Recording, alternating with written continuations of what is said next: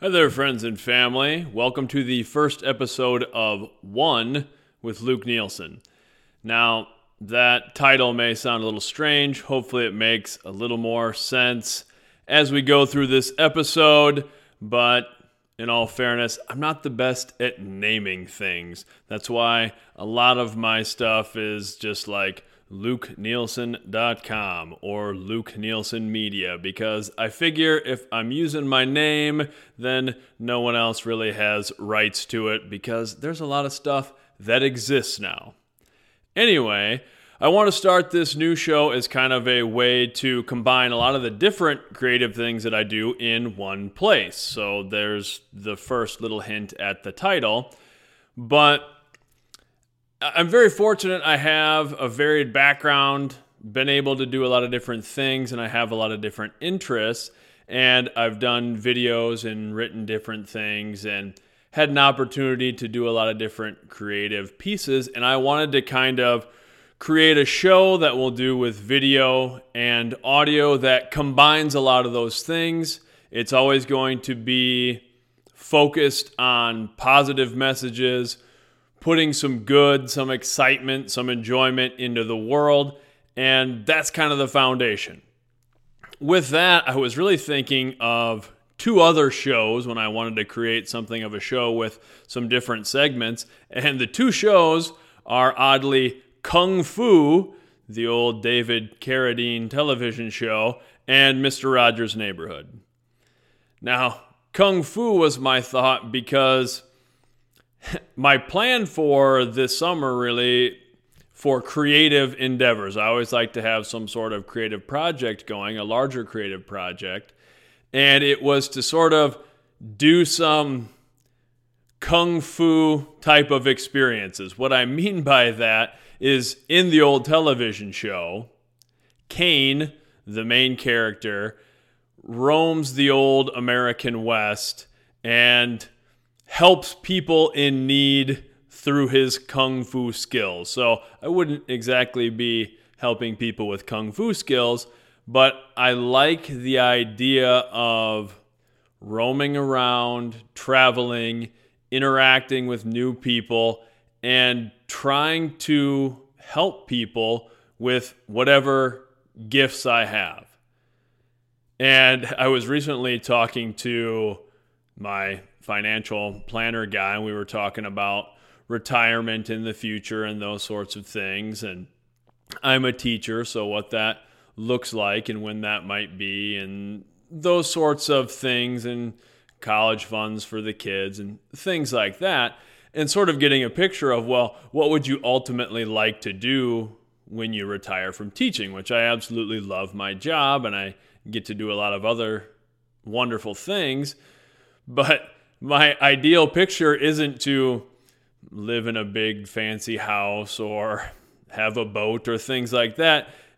If I could just choose something, it would sort of be wandering around, exploring my interests and using any interests and skills that I have to help other people and inspire other people. And that's what made me think of Kung Fu. And last summer, or really for the last, probably 2 years, one of my bigger projects has been writing a book, which was recently published. That's been great, and we're in kind of just picking up the marketing process of that. That's been a wonderful experience. But for a kind of new, large creative project, I want to do something like this, where I'm interacting with other people and kind of just throwing a bunch of creative things together, things that inspire me and hopefully things that inspire other people.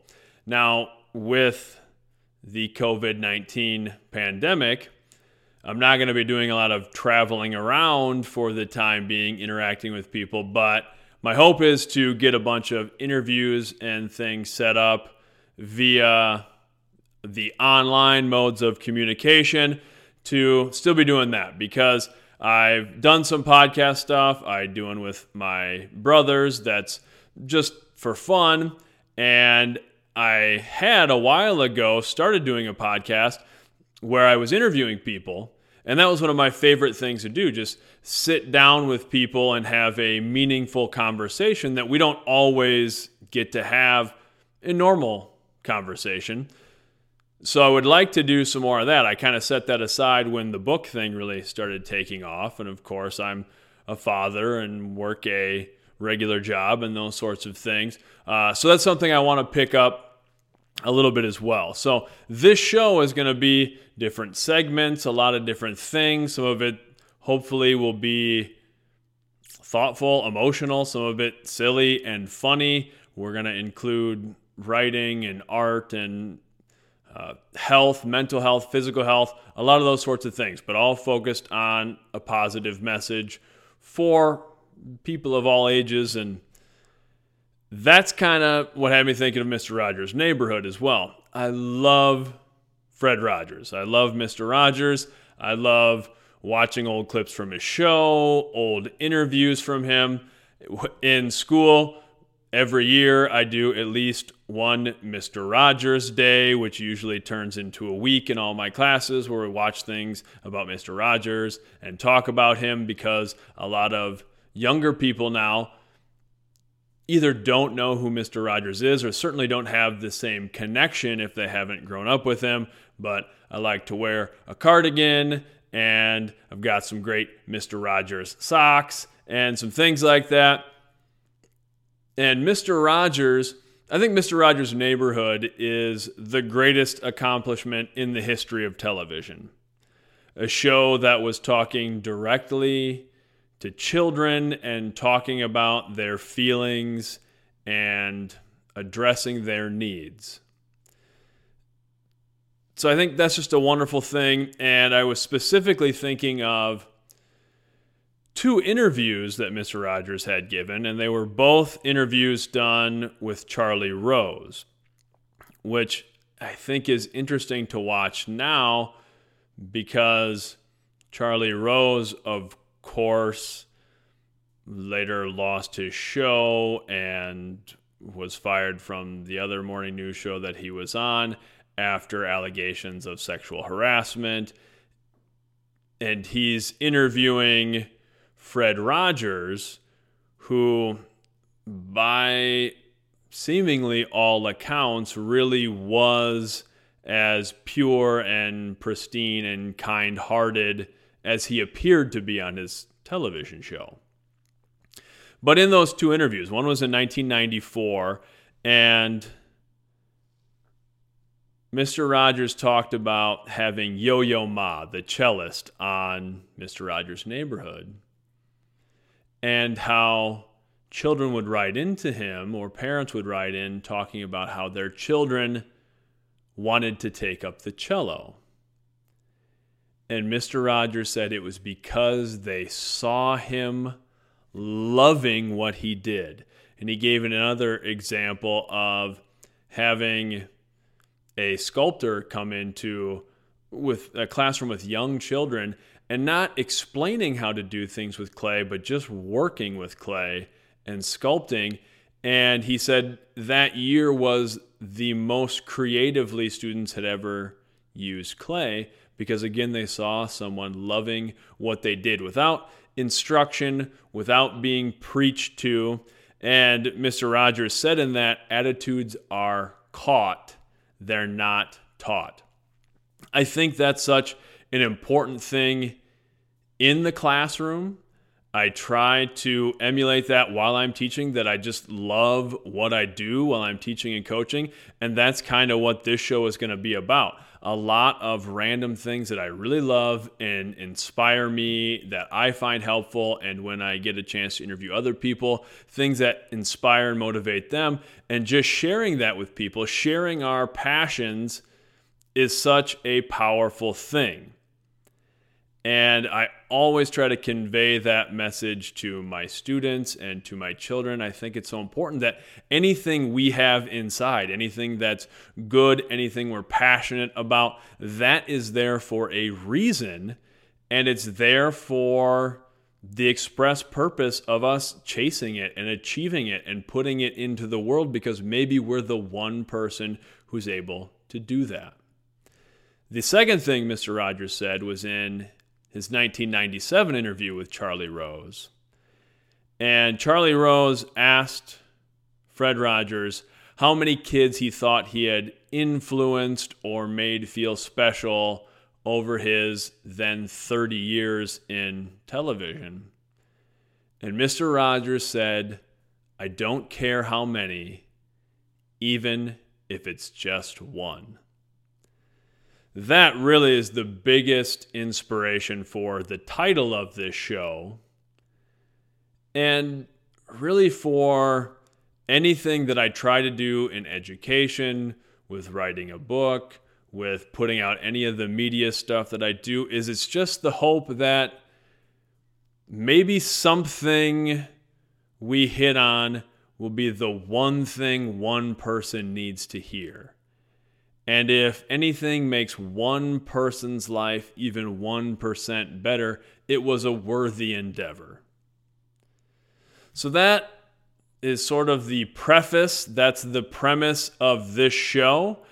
It's going to be a lot of different things, some of it emotional, some of it irreverent, but hopefully they're things that inspire people and are positive. With that, this episode is just going to be me doing a few different segments, and hopefully we'll get some interview episodes up and going soon. I want to incorporate the blog that I write into this show.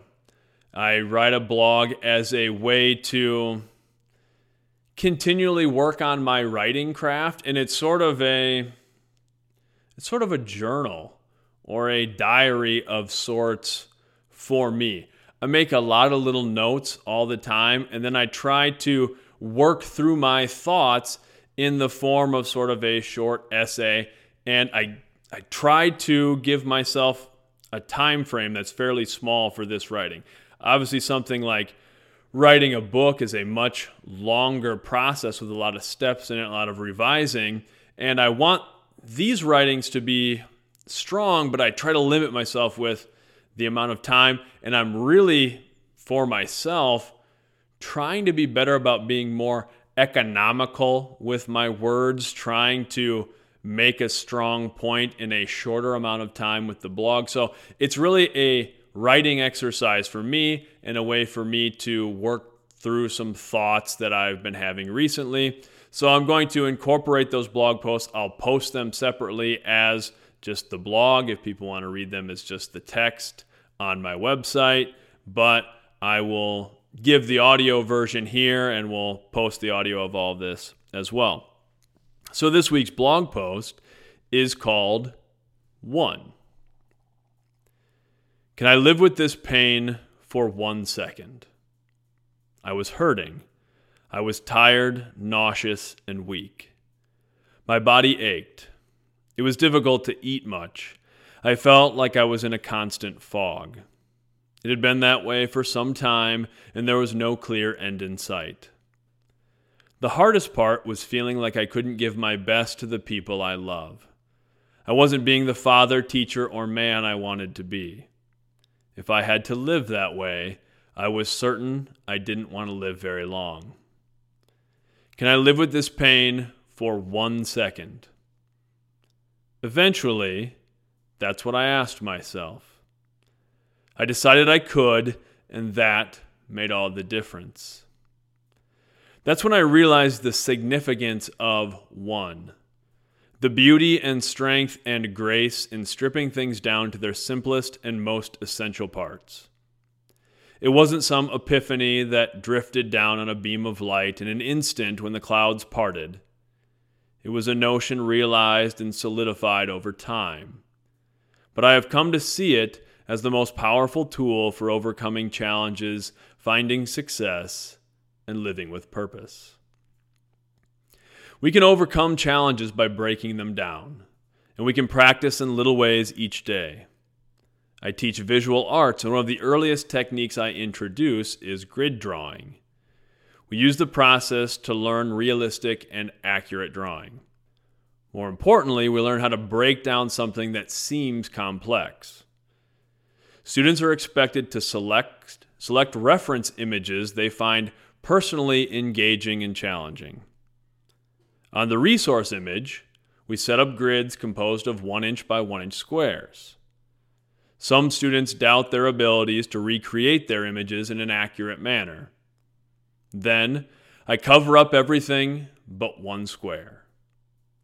I ask the students if they can draw what's in that little 1-inch by 1-inch box, and most believe they can. That's it. That's the power of one. The students draw larger versions of their grids on pieces of paper. Then we go square by square, mapping out the entire image.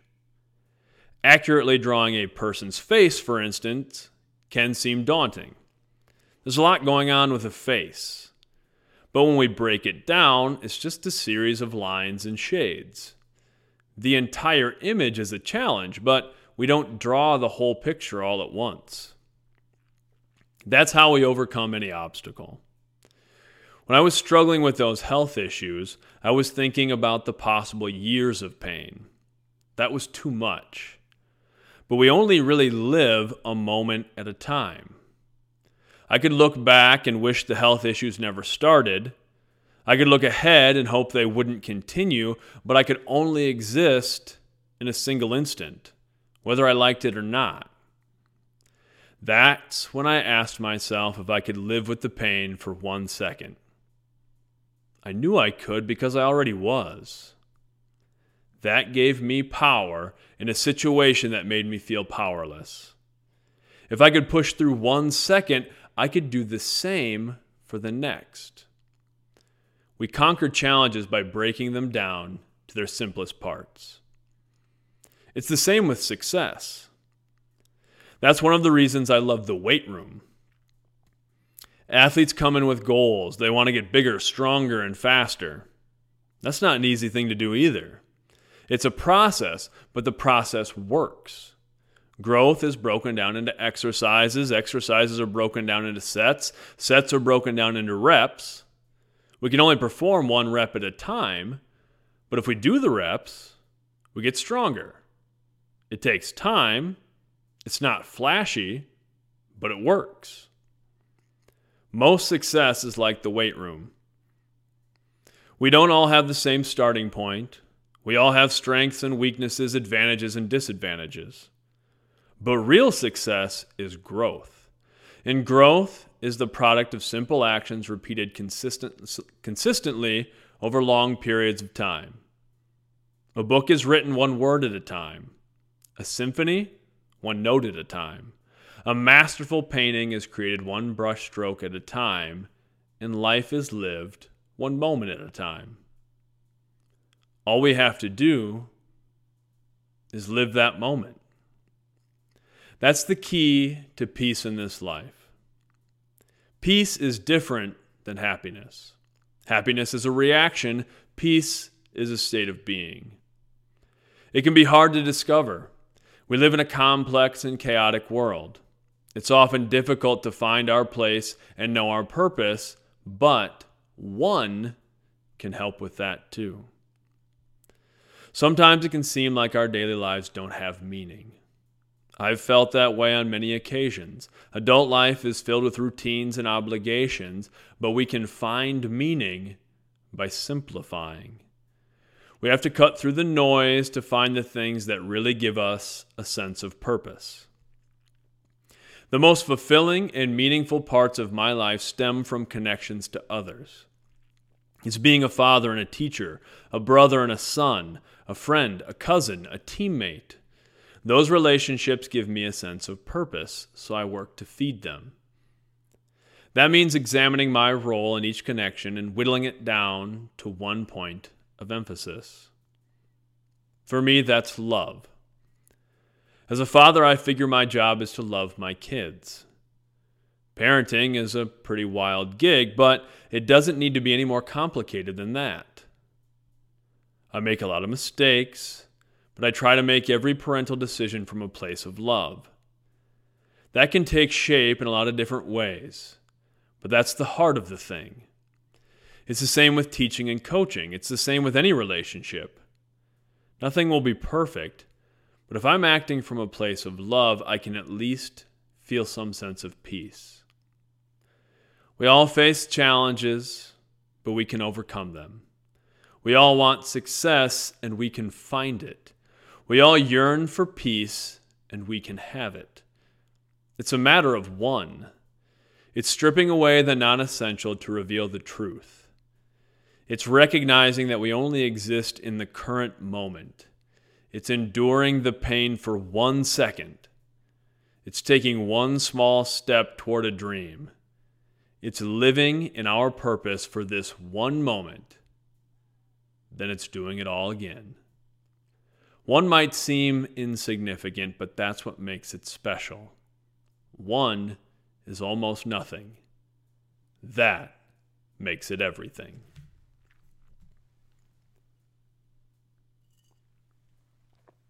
So there's my blog post for this week, and obviously relates to kind of the overall theme of this show, which is the idea that we can strip things down and really make them simple. I think as people, we have a tendency to overcomplicate things. And whether it's dealing with challenges, working towards success, whatever our definition of success is, or finding real purpose and meaning and a sense of peace in life, I've really found it important to simplify things down. And I really did have that thought when I was battling a lot of unexpected health issues several years ago, and those health issues lasted for a few years, and it was a long thing. And that's something I've written about and talked about before and don't need to focus on here, but sometimes we feel like we get these epiphanies in these dark or challenging moments, and that was sort of an epiphany for me. It wasn't an instant, it wasn't a eureka moment where the light bulb switched on, but it was something that came to me over time that I really felt the way to get through it in those most challenging times was to just simplify everything, to strip away all the non-essential elements and focus on getting through the moment when I was in real periods of pain, and then focusing on what I thought was really important and what I really wanted to do. And it was that time period that really led to a lot of these other creative things that I've done, because interacting with and connecting with people and trying to share a positive message is something that's very meaningful to me. And that came from cutting away all the other nonsense. The other thing with that is I want other people to understand that all it really takes is one. All it really takes is that one step toward whatever goal you have. All it takes is one little activity, and then one leads to two, and then eventually you have a habit, you have a pattern, and that's how it works. I was thinking about that with my book that recently came out. Writing a book is a long endeavor, but you only write the one word at a time. So it's just setting aside a little time, there were days where I maybe only got a paragraph written because it wasn't going the way that I wanted, and I kept redoing things, or I would write a long section and have to go back and fix things, but it's just doing a little bit every time. I've been doing a lot of MasterClasses, which I have no affiliation with MasterClass, but my unsolicited shout out to MasterClass. While we've been in quarantine and schools have been shut down, we've been doing things remotely, but I haven't been hands-on coaching and doing a lot of those things I normally do. I've had more time. So I, amongst other things, signed up for MasterClass, and I've been taking a lot of MasterClasses with all sorts of people, writers and comedians and things, always trying to learn something. And something that I took from David Mamet's MasterClass is he said, do one thing every day for your art and one thing every day for your business. Well, that's wonderful advice that ties into what we're talking about here. So I try to do that. I try to every day do one thing for my art, write something, draw something, work on a project like this, just one thing. There's some days where I'm busy and I don't have as much time, but I make sure, I try to. There's sometimes I miss it, but I try to do one thing every day. And then that was a big thing for me, was one thing for my business. Now it's promoting a book and doing something like that. So I try to every day, send out an email, make a contact with somebody, something simple like that. And the important thing to remember is it doesn't all need to work out. Every endeavor we pursue doesn't need to work out. I sent my book to a lot of different publishers and got a lot of no's. And for good reason. There was a lot of work that needed to be done on it, and I needed to be better. I needed to fix a lot of things. I needed to be a stronger writer, and all I needed was one. I needed one publisher, one right fit to make it happen. And it's that way with everything. Just need one thing to land, one little glimmer of hope, one success, and that leads to more. So that's my blog for this week, and that's a little discussion on that. But now we're going to switch to a new segment. And I wanted to focus on this idea of one for the first episode, but I didn't want to get too heavy. I think that sometimes when I just do a blog post and maybe I just read that or some of the other videos and things I've done, sometimes they can get a bit heavy. And that's because I want to talk about serious things and meaningful things, but I think that only captures maybe a part of my personality, where I think a big part of me is just really an exuberance and love for most things in life. And I wanted this show to not only talk about serious issues, but to also be fun and enjoyable, because that is life. Life is this serious endeavor, and it is challenging, and sometimes it can be overwhelming, and that's okay. But it's also absurd and silly and amusing. So I wanted to address that as well. So another segment we're going to be doing at different times, I'm just calling adventuring, because that's what I usually call it with my kids when we go out and do things. And I'm lucky my children are young. They're 8 and 9 years old, but we travel together a lot and do a lot of different things and have a lot of different experiences. And we call it adventuring because we're off in the world doing things. And that's a very important part of a healthy lifestyle, which will be one of the areas of focus of this show. It's great for our mental health and our physical health. So I was thinking about something to talk about adventuring. Have not been traveling and doing things lately because we've been locked down, but just doing things locally that we've been able to do because I have and my kids have a lot of hobbies. We've been staying busy doing a lot of different things, shooting arrows outside, and we live in the rural Midwest, so we have open space to do that, and we're very lucky that way. My daughter got into rip sticking, which she's phenomenal at it, but she's been doing a lot of that. So my son and I got longboards, long skateboards for cruising around. And we've been doing that a lot of longboarding and rip sticking and things like that to stay active. But I thought of what would be a fun story to share right now. I wanted something a little sillier. Excuse me, I'm going to get a drink of water. But I was kayaking yesterday. I'm filming this actually on Memorial Day Monday. I'll put this video out a little later in the week, and we'll talk about some Memorial Day things in the next segment. But I was kayaking yesterday. Just went out by myself. It was a nice warm afternoon. It had rained in the morning, but it was beautiful later in the day. So I just quick took the kayak out in the small town where I live. There is a small river right here in town, go down, throw that kayak in quick, and spend some time on the water. And I really love kayaking. Again, we're fortunate to have the space to be able to do that.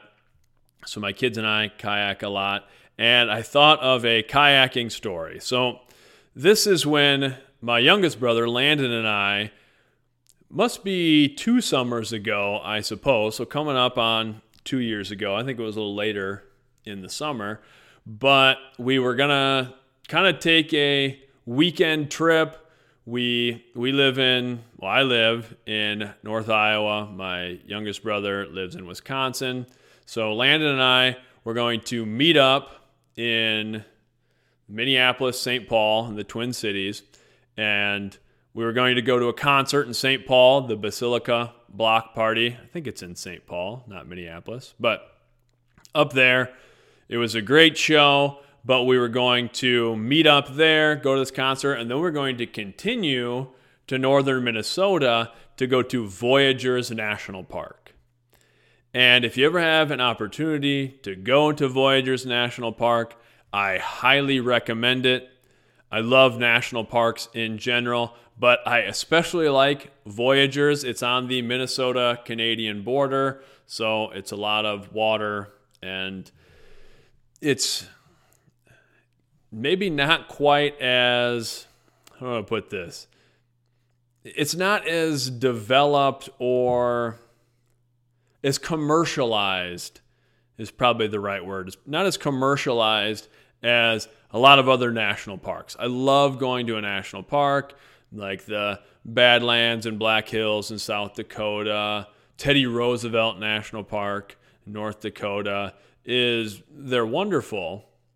But it was really funny when we were going up to Voyageurs because it really did turn into something of an adventure. First, and this was just ill planning on my part, I had one small kayak, a one-person sit-on-top kayak, not a real big-time kayak, just something to tool around in.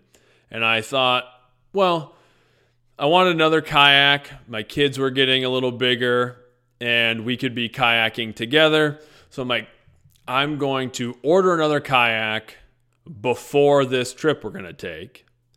And I did not plan nearly far enough ahead. So I ordered a kayak online about, a week or so ahead of time. And I was going to pick it up at a Walmart on the way up to meet my brother. We live right near the Minnesota border, so I was going to go up through Austin, Minnesota, stop at the Walmart, and pick up this kayak. So I ordered this larger kayak that I thought would be better for us to pack our gear on and things like that. We'd have the 2 kayaks, and in Voyageurs, I knew you had to, depending on where you're staying, paddle out in the water to where we were going to stay. I had ahead of time reserved us a site there, but I should have done some more planning with the second kayak earlier, but I didn't. So I'd ordered this kayak. It was going to work out great, though. They were going to have it in on the day that I was going up. I was going to take off in the morning, pick up the kayak. We'd go up to the Twin Cities. Then the next day, continue our trip on to Voyageurs. So I get to Walmart. It's great. They have the kayak there. I had gotten the message that, yep, we have it. I have my original kayak in the back of my pickup. I go into Walmart. Some lady there was very helpful. She helps wheel it out and thank you so much. I take it and I get it in the back of my truck. And the kayak was wrapped in a bunch of plastic wrap and strapped down. I thought, well, I'm going to, just to make it situated in the back of the truck better with the other kayak, 2 kayaks will fit pretty perfectly in the back of my truck. I'm going to unwrap this and I can put ratchet straps over both kayaks to make sure they're secure. And luckily I decided to unwrap this thing because I'm cutting the plastic off. And as I'm ripping the plastic off of this, I notice there is a pretty sizable crack or puncture hole on the top of this kayak. It was a sit-on-top kayak with a fairly thick body that was sort of hollow. so that it could really sustain some weight. And it was actually suitable for 3 people, I think. But it had this crack on the top. And my immediate thought was actually, maybe that'll be fine, as opposed to just, I don't want a hole in the kayak. My first thought was like, it's on the top, should probably be okay, which why I didn't just go in to exchange it right then. But I keep ripping the plastic off, and then I get to the bottom of this kayak, has a big cut through it as well. So something must have happened in the shipping of this kayak, whatever. It's got 2 big holes in it, one on the bottom. This thing's not going to float. So I go back into the store, bring the kayak back in, and say, hey, yeah, sorry. So that kayak I just got, holes in it, it's not going to work. And it was fine. They refunded my money, but I had ordered this. It wasn't something that they had on hand. And that was kind of the first part of the adventure that could have been a frustrating moment. But at the time I thought, what a wonderful time we live in, where I could order this thing online, go to pick it up, find a problem, and immediately they refunded my money onto my credit card, and I went on my way.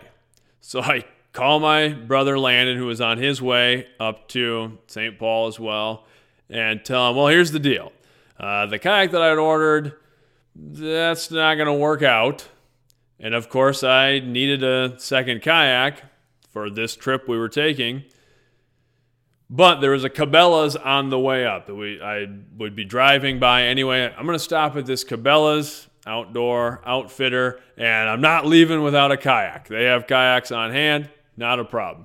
So again, what a wonderful situation that I'm able to go to this Cabela's. I'm on my cell phone on this supercomputer that we carry in our pockets, and I'm looking up the specs of these different kayaks they have on hand and what I wanted to do with it and things like that. And I find kind of a fishing style kayak, a bigger kayak. It's a 1-person, but it's bigger, flat bottom. So actually when we kayak now, my daughter will sit in there with me, and it has compartments to store gear in there. It was kind of a more outdoor adventure fishing type of kayak.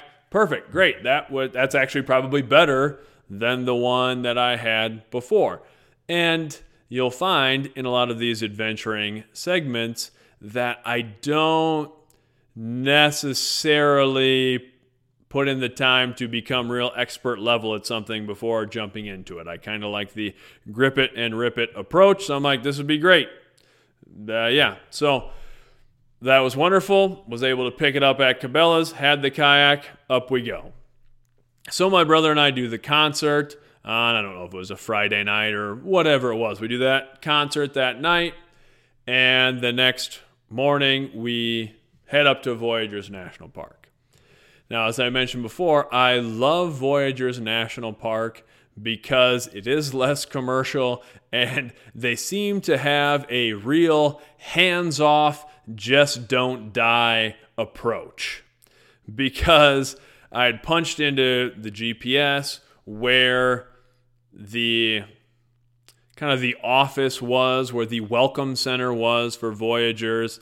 And I guess I was expecting something more along the lines of what I had seen at places like the Badlands, Black Hills, Teddy Roosevelt, those types of places where it's a big building with a lot of informational stuff on the inside. This was, and there's probably a bigger, there might be some other bigger facility at Voyageurs, but this one that I was supposed to go to confirm my reservation and set off, basically a cabin.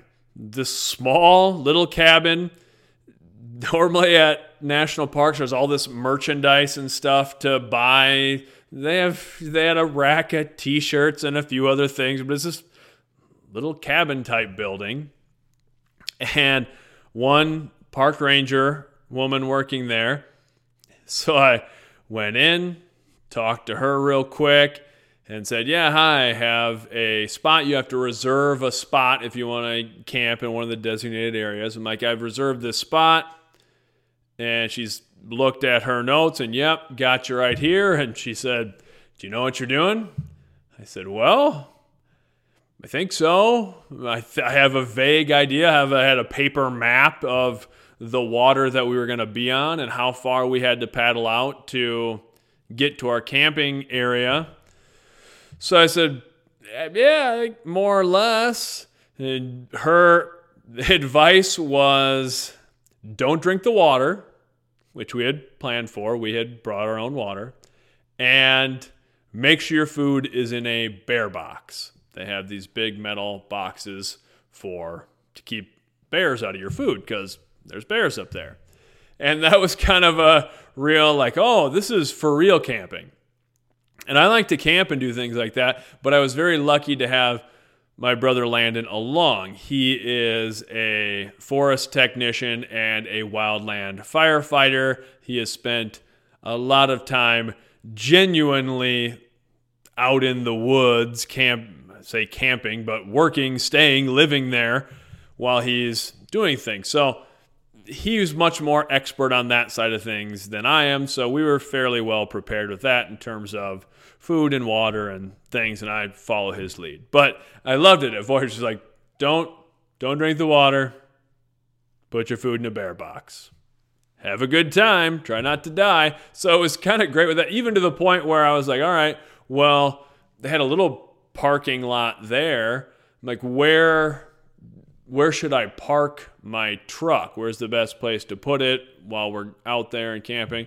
And she's like, I don't care, wherever, just make sure it's not in the way. It's like, this place is awesome. And then the last bit of information she gave us before we took off was there is a severe weather watch. And it looks like there might be some thunderstorms rolling in early in the morning, maybe a 2-3 in the morning type of thing. Going to be severe weather rolling in. Okay. Duly noted.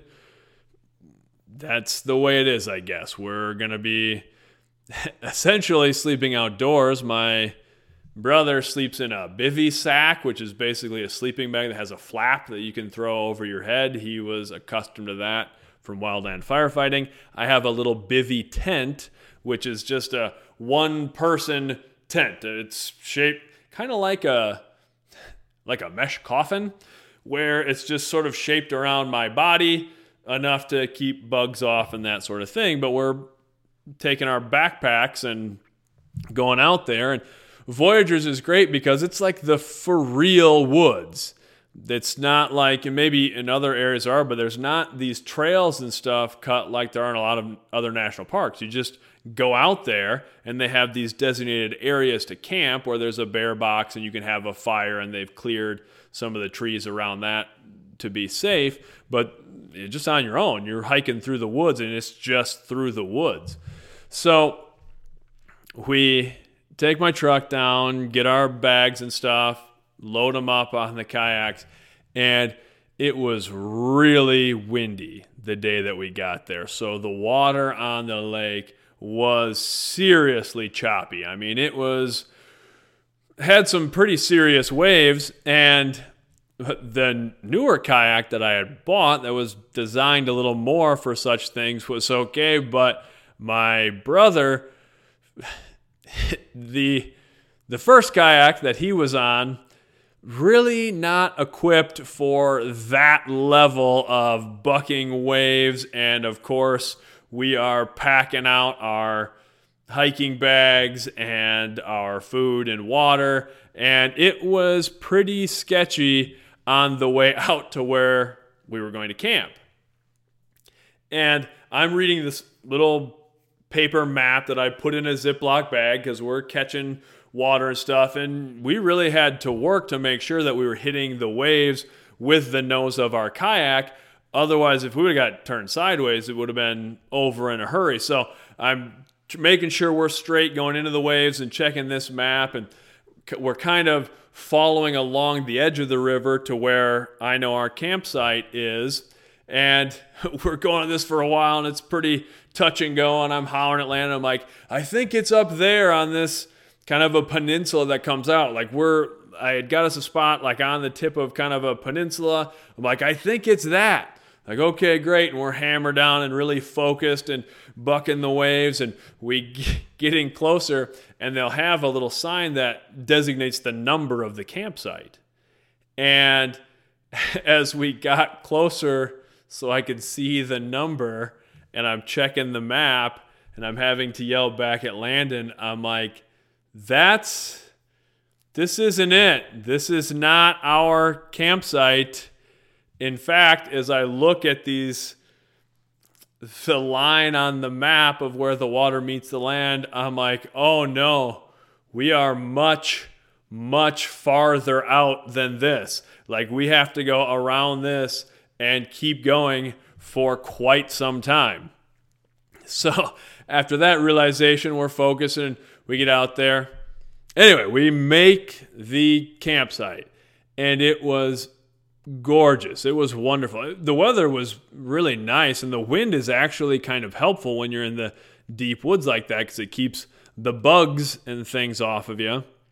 So it was actually great. It was still warm enough. It was just windy out on the water and choppy, and we got up, and it was kind of this rock face edge that we could stand on, and then our campsite was right there, and you're isolated away from everybody. So once we got everything unpacked, then we were feeling really good, and even took the kayaks back out because it was a lot better without our gear and everything packed on them.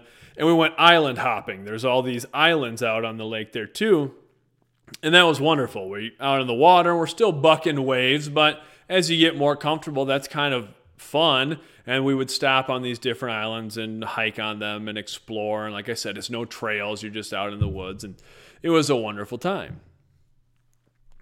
So that night we go to bed with the understanding that we're probably going to be waking up to rain, thunderstorms, which is not ideal, especially since we're not staying in a genuine tent.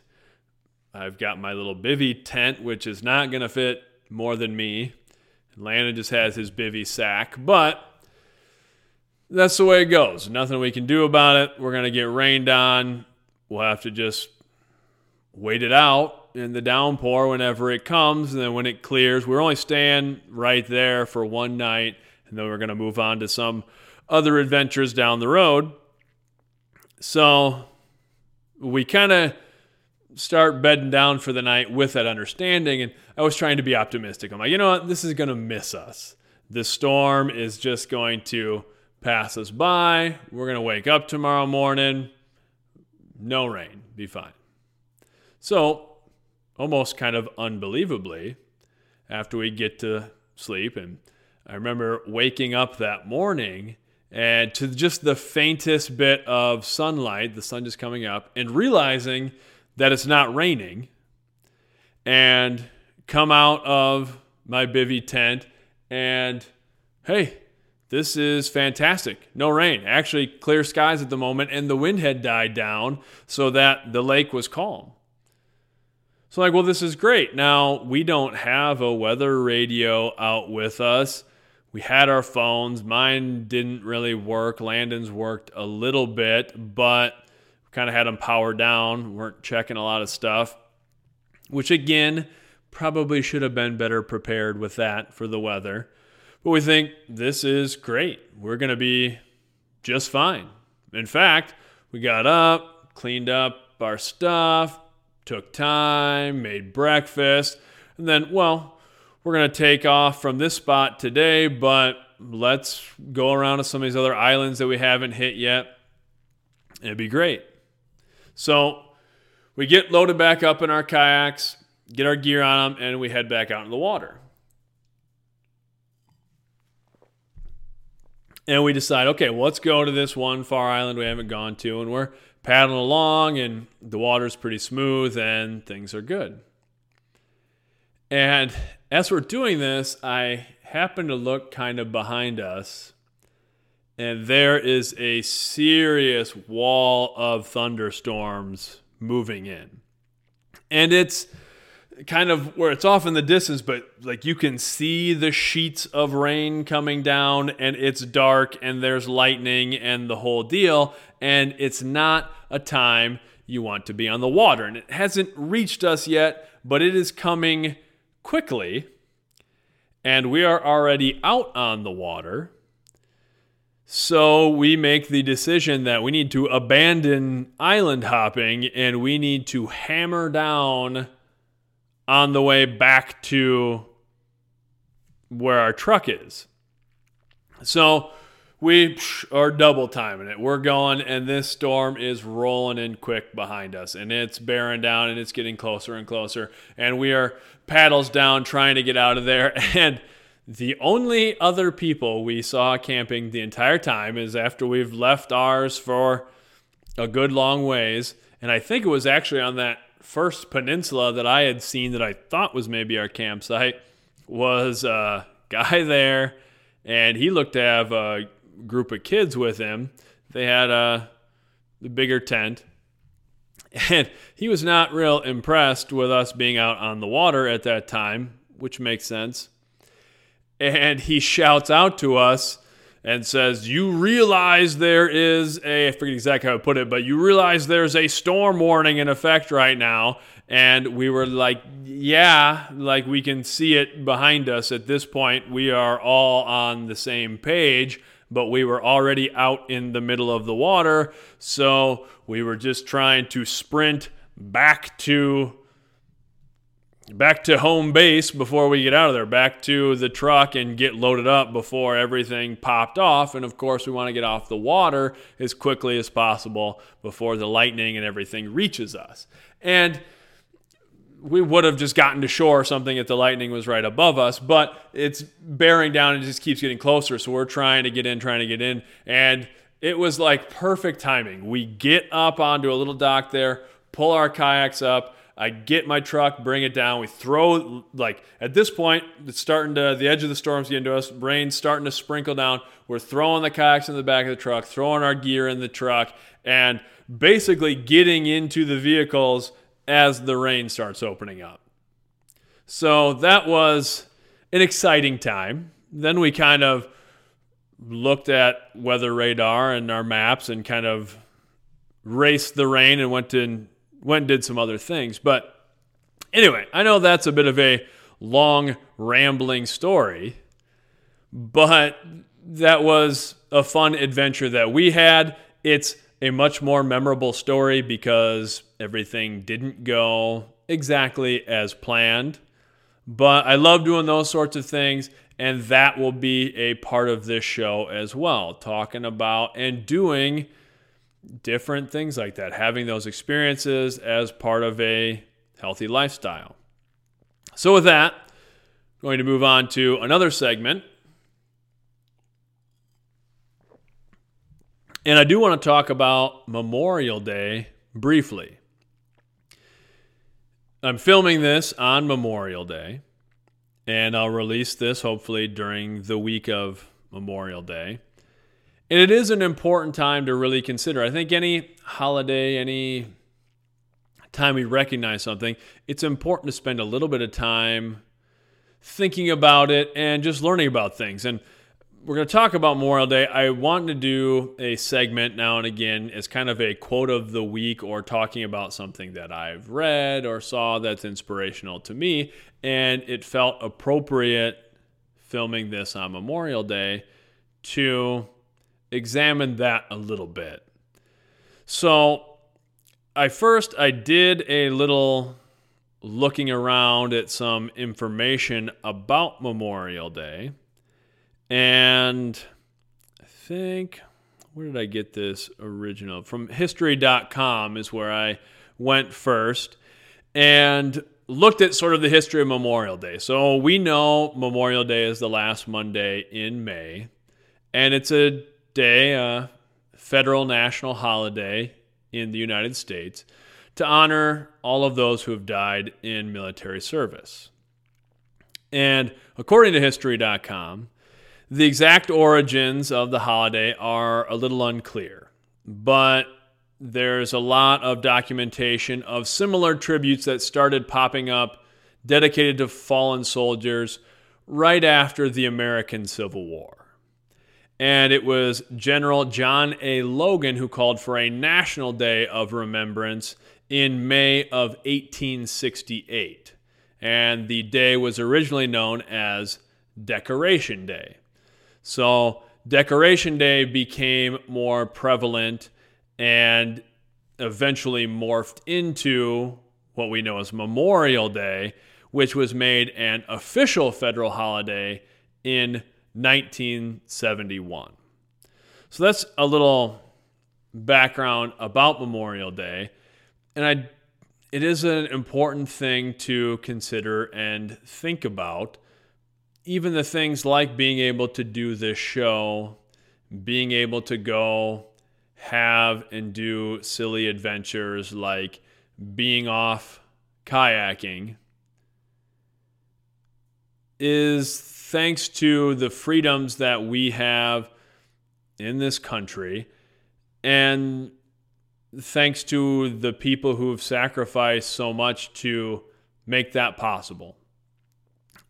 That's something that is on my mind a lot. Having taught for a number of years, I have several former students who've gone into the armed service, and I'm always very proud of them for that and very thankful for their service. And I'm thankful for the military recruiters who come to our school and provide structure and a great option for a lot of our students, and just for their service, for sacrificing so much for our country and for everyone who lives here.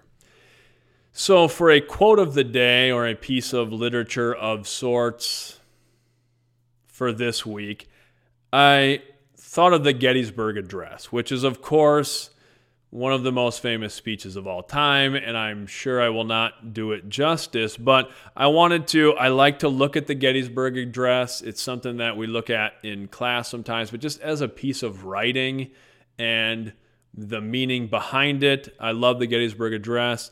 So I did a little research on that as well.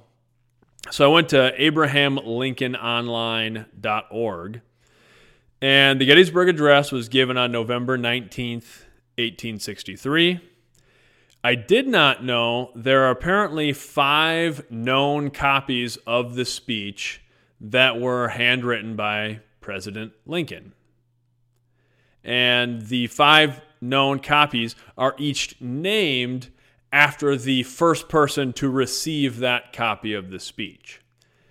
The other interesting thing is the text of those speeches varies a little bit from edition to edition.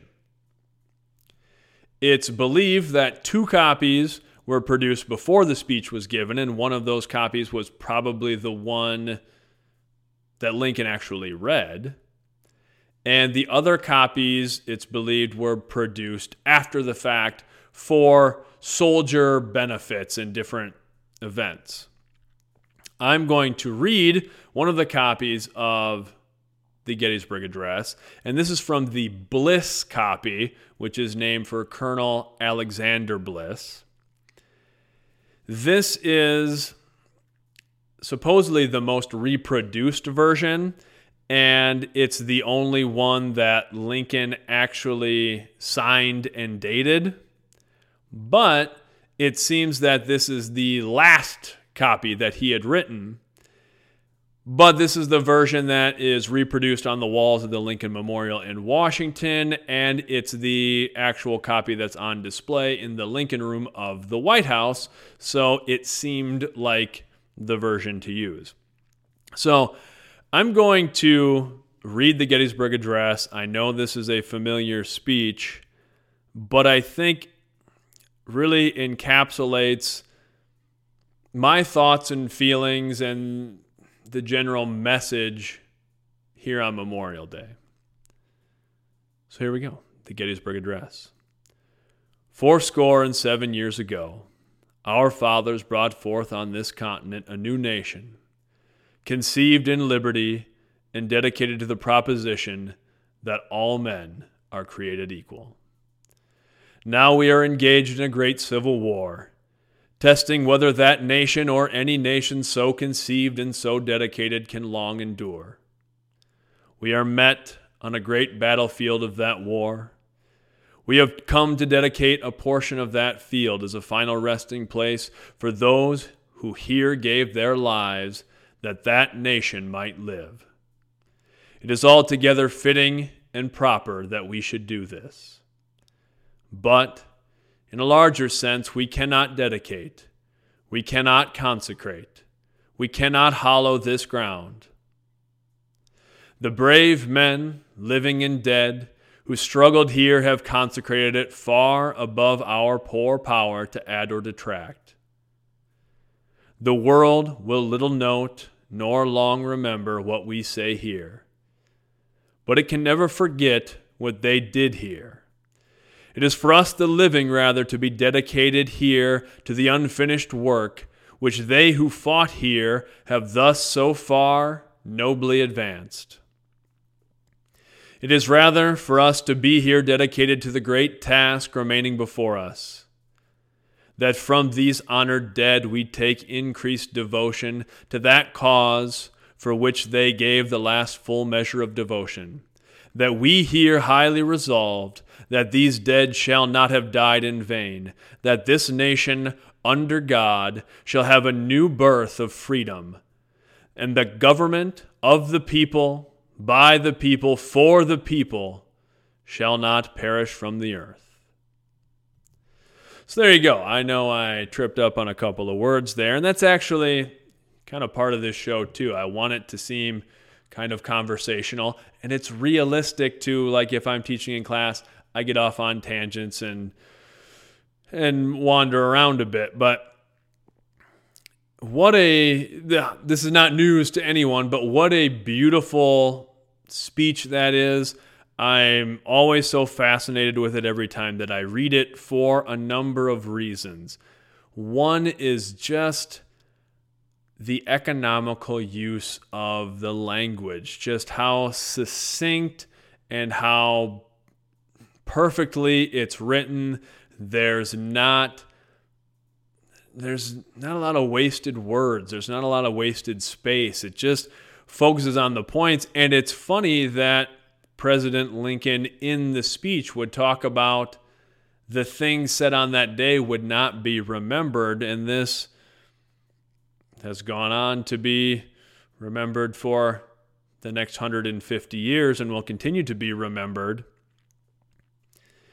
And some of the actual things that he says in there, early in the speech when he talks about our country dedicated to the proposition that all men are created equal. And I would like to think that you could say all people are created equal today.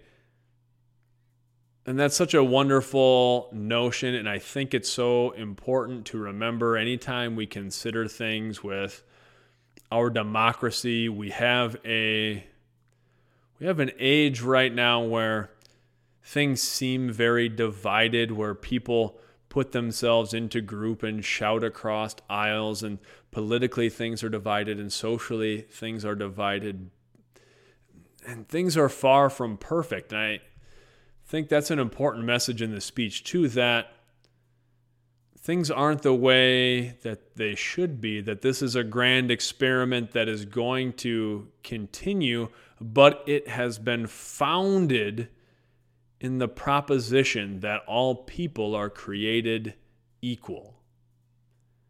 That's just, I think that's as good a thought as there is. So I love that that's the beginning of the speech.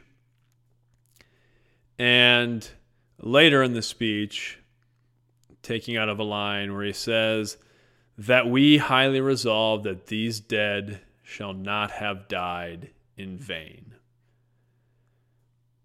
What an important thing to consider on Memorial Day as well, that we want to remember those who gave the ultimate sacrifice and remember all of the families who have served and continue to serve in the armed forces for this ongoing experiment of our free and democratic society to continue to grow and learn and move forward, and at a time where there appears to be a lot of division. And I know there's always been a lot of division. Maybe it's just more visible now. But where there seems to be palpable division in different areas of life, what a wonderful thing to remember that we can still move forward, and we can still get stronger, and we can still get better, and we can still improve in large part because of those freedoms that were afforded to us. So that's going to wrap up this segment. I do want to say a genuine thank you to anyone who has served, is serving in the armed forces, to all the families of those people who also sacrifice so much. And the last thing we're going to do to close the show, because I want to bring in some creative stuff, is I'm going to do some drawing. I'm going to stop and reposition the camera so you can see me do a little drawing.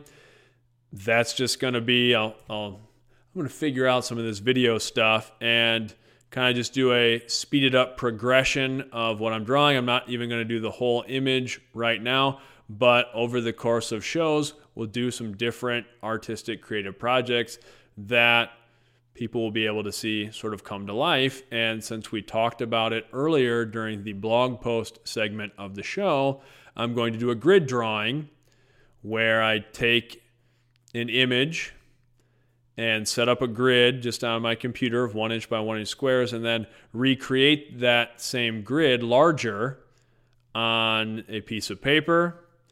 And I'll set up the grid and do the outline, or maybe we'll start just a little bit of shading, but I'm going to do a picture of my grandma to give to my mom. My mom will sometimes subtly complain that I will do pieces of art and give them to other people, and that I maybe don't always give stuff to her, which is fair. My mom is the best. I love my mom and I love my grandma. So this is kind of like doing a picture and giving it to my mom of kind of it's the two most alpha moms that I have ever known, my grandma True and my own mom. And admittedly, sometimes I maybe don't take the time to do artwork or things like that for my mom, because it's sort of a if you give a mouse a cookie type situation. But my mom's the best. This is going to ruin the surprise. She knows she's going to get this picture now, because she'll watch this. She watches all the nonsense that my brothers and I do, because she's a good mom. But anyway, that's going to be the end of the show. So if you're listening to the audio, you can probably turn it off after this, because it's just going to be silence. It'll be the video part of me drawing as we sort of close out. It's sort of like on CBS Sunday morning, where they just show the videos of nature to close the show. We're going to close the show with a little artwork. Anyway, I appreciate everybody joining me for this, the first episode of One with Luke Nielsen. We're going to try and do a bunch of different stuff. I know this rambled at times. That's sort of the way I talk and think. So sometimes it's going to be some of that. Sometimes we'll have some more structured segments and activities we're doing. And I hope to get some more interviews and things going soon. But in the meantime, thanks for joining me. You can feel free to reach out if you have any questions, comments, suggestions for guests or topics or segments at LukeNielsenMedia@gmail.com. You can send me an email, or you can go to my website, LukeNielsen.com, and you can go to the contact me through there as well. But thank you. Much love and respect to everybody.